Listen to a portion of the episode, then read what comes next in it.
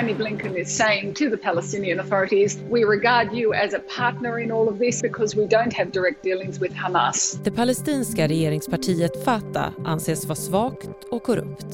Istället är det terrorstämplade Hamas som får allt större stöd hos folket. We did not have a choice. This war has been imposed on us. A defeat for Hamas is a victory for people who want to see peace and stability in the Middle East.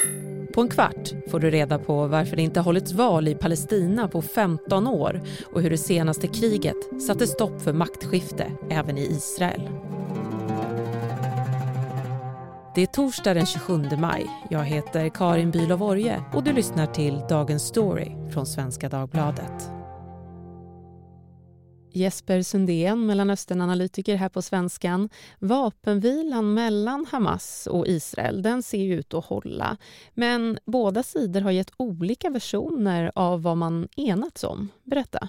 Ja, Hamas påstår att de har fått israeliska garantier för att det inte ska ske fler vräkningar i Sheikh Jarrah i östra Jerusalem och att eh, Al-Aqsa-moskén ska respekteras. Men Israel säger att det här det stämmer inte och vapenvilan ingicks utan några som helst eh, villkor eller löften. Och eh, man kan väl säga att eh, även USA har ju sagt att eh, de här vräkningarna, eh, ja, att, att, Israel bör avstå från dem och att man bör respektera de heliga platserna i Jerusalem. Så att, så att lite riskfritt är det för Hamas att påstå det här eftersom Israel kommer förmodligen, kanske inte helt, men de kommer att ja, respektera Bidens önskan om detta. Kriget de här veckorna, det har ju varit då mellan just Hamas och Israel. Så vilka är då Hamas? De bildades i samband med den första intifadan som, som startade i Gaza i december 1987. Och de vill upprätta en islamisk stat i hela det historiska Palestina. De har inskrivet i sina stadgar att eh, det är en helig plikt att föra krig mot Israel och att inte en enda bit mark av det heliga landet kan överlämnas till icke-muslimer. Eh, och de här stadgarna, Hamas stadgar, de skrevs ju eh, 1988 samma år som PLO och Fatah gav sitt stöd åt en tvåstatslösning. Så att Hamas de ställde sig då i opposition till fredsprocessen och, och, och så småningom även till Osloavtalen som skrevs under i början av 90-talet och som ju var en del av den här fredsprocessen mellan israeler och palestinier. Och det ledde ju till att de drog igång en, en fruktansvärd eh, självmordskampanj mot civila israeler. Man sprängde bomber på bussar, man sprängde bomber på kaféer, restauranger, diskotek.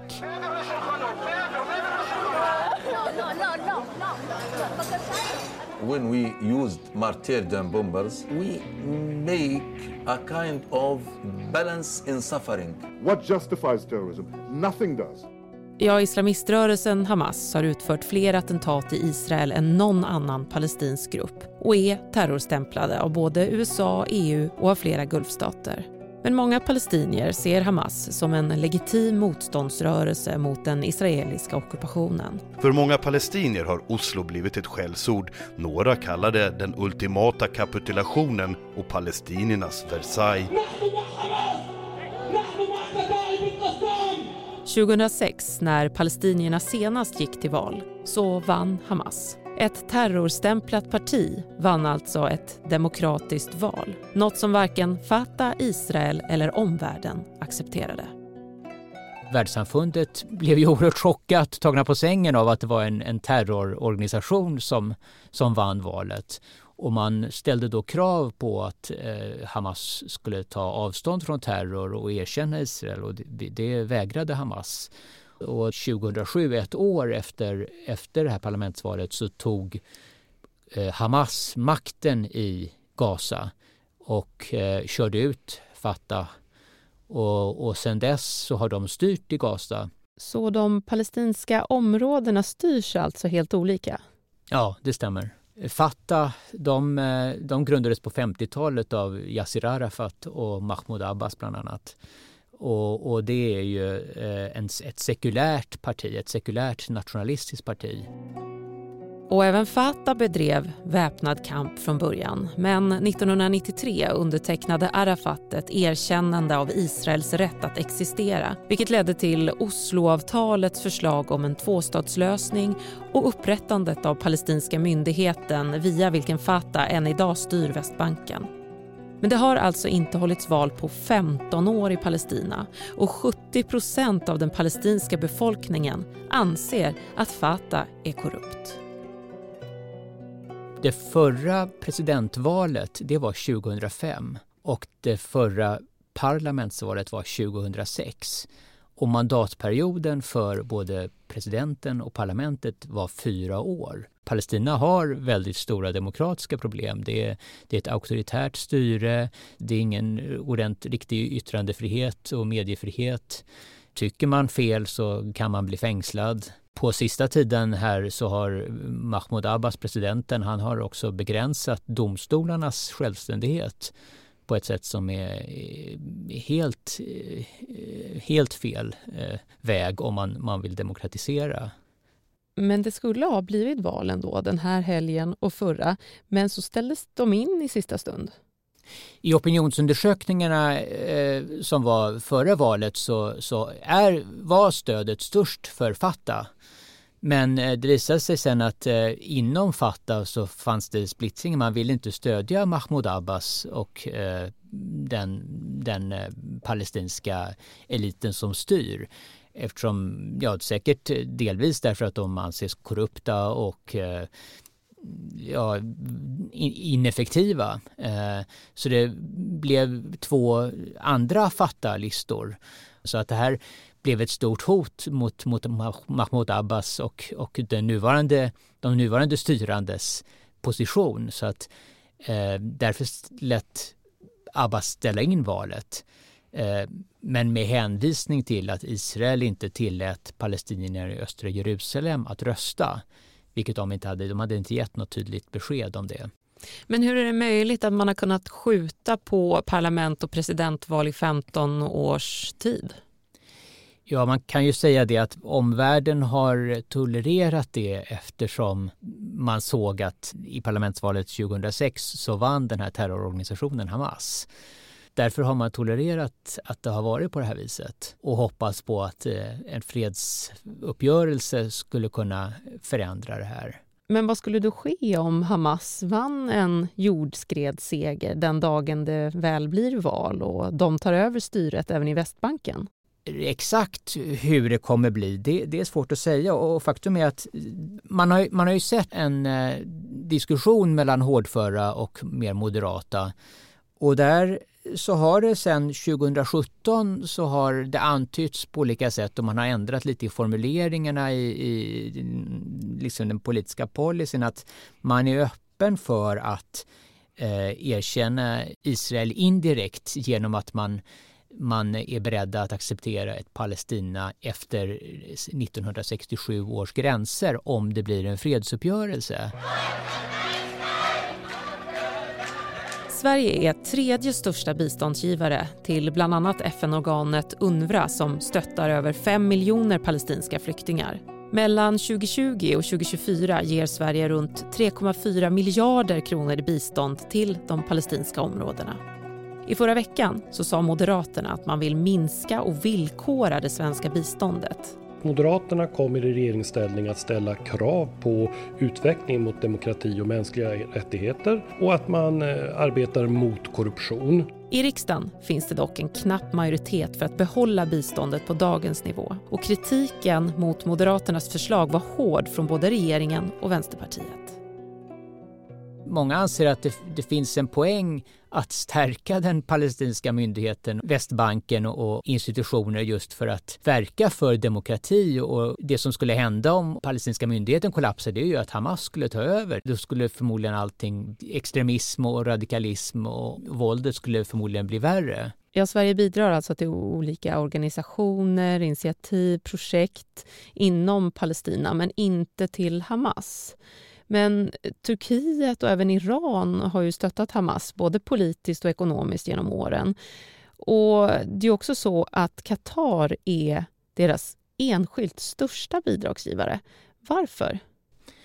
Ja, Hamas det växte fram ur eh, det som var Muslimska brödraskapet och eh, både Turkiet och Qatar styrs av personer som, som står det Muslimska brödraskapet nära. Så att där finns det en, en, en koppling. Och det är intressant, Qatar ger ju varje år eh, enorma belopp till Hamas.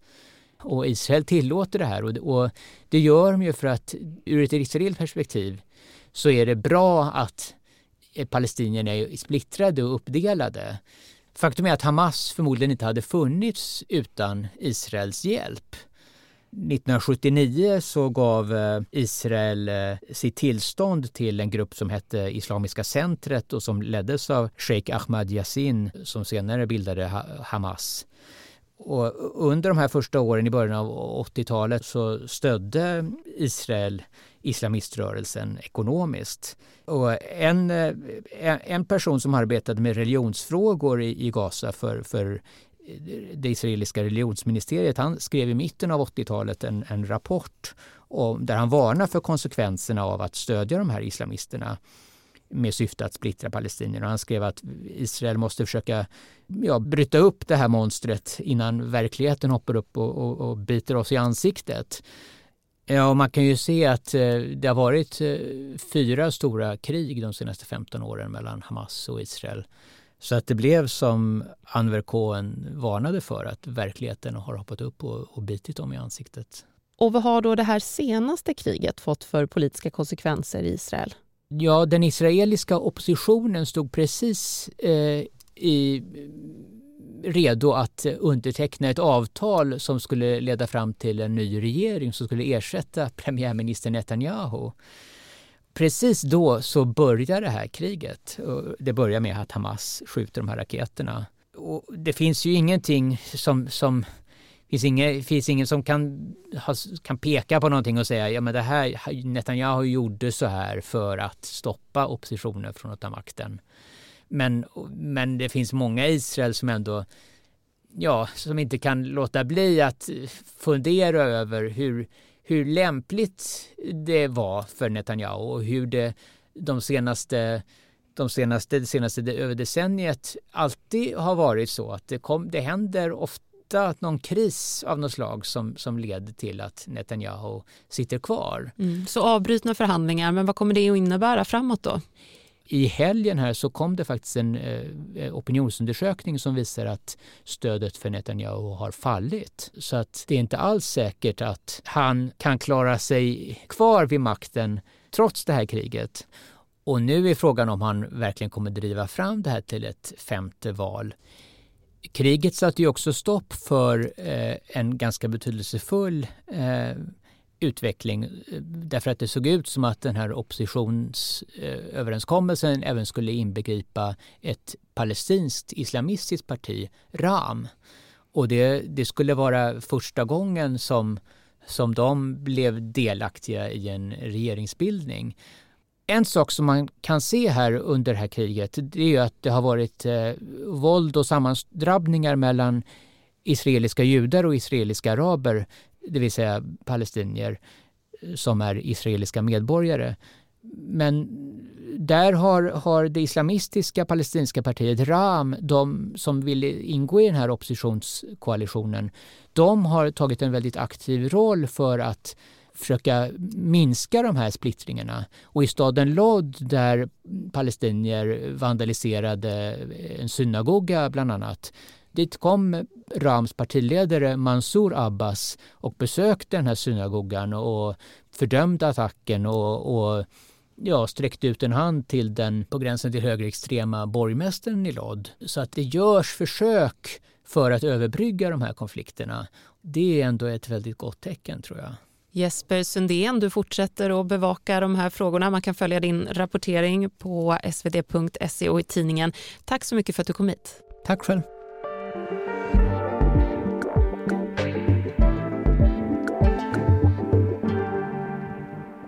Klippte dagens avsnitt gjorde Siri Hill. Redaktör var Maria Gelmini och jag heter Karin Bülow Orje. Ljudklippen i programmet kommer från Al Jazeera, AP, CNBC, France 24, Sveriges Radio, SVT och Vice. Du har lyssnat till Dagens Story från Svenska Dagbladet. Ett ämne, en kvart, varje vardag.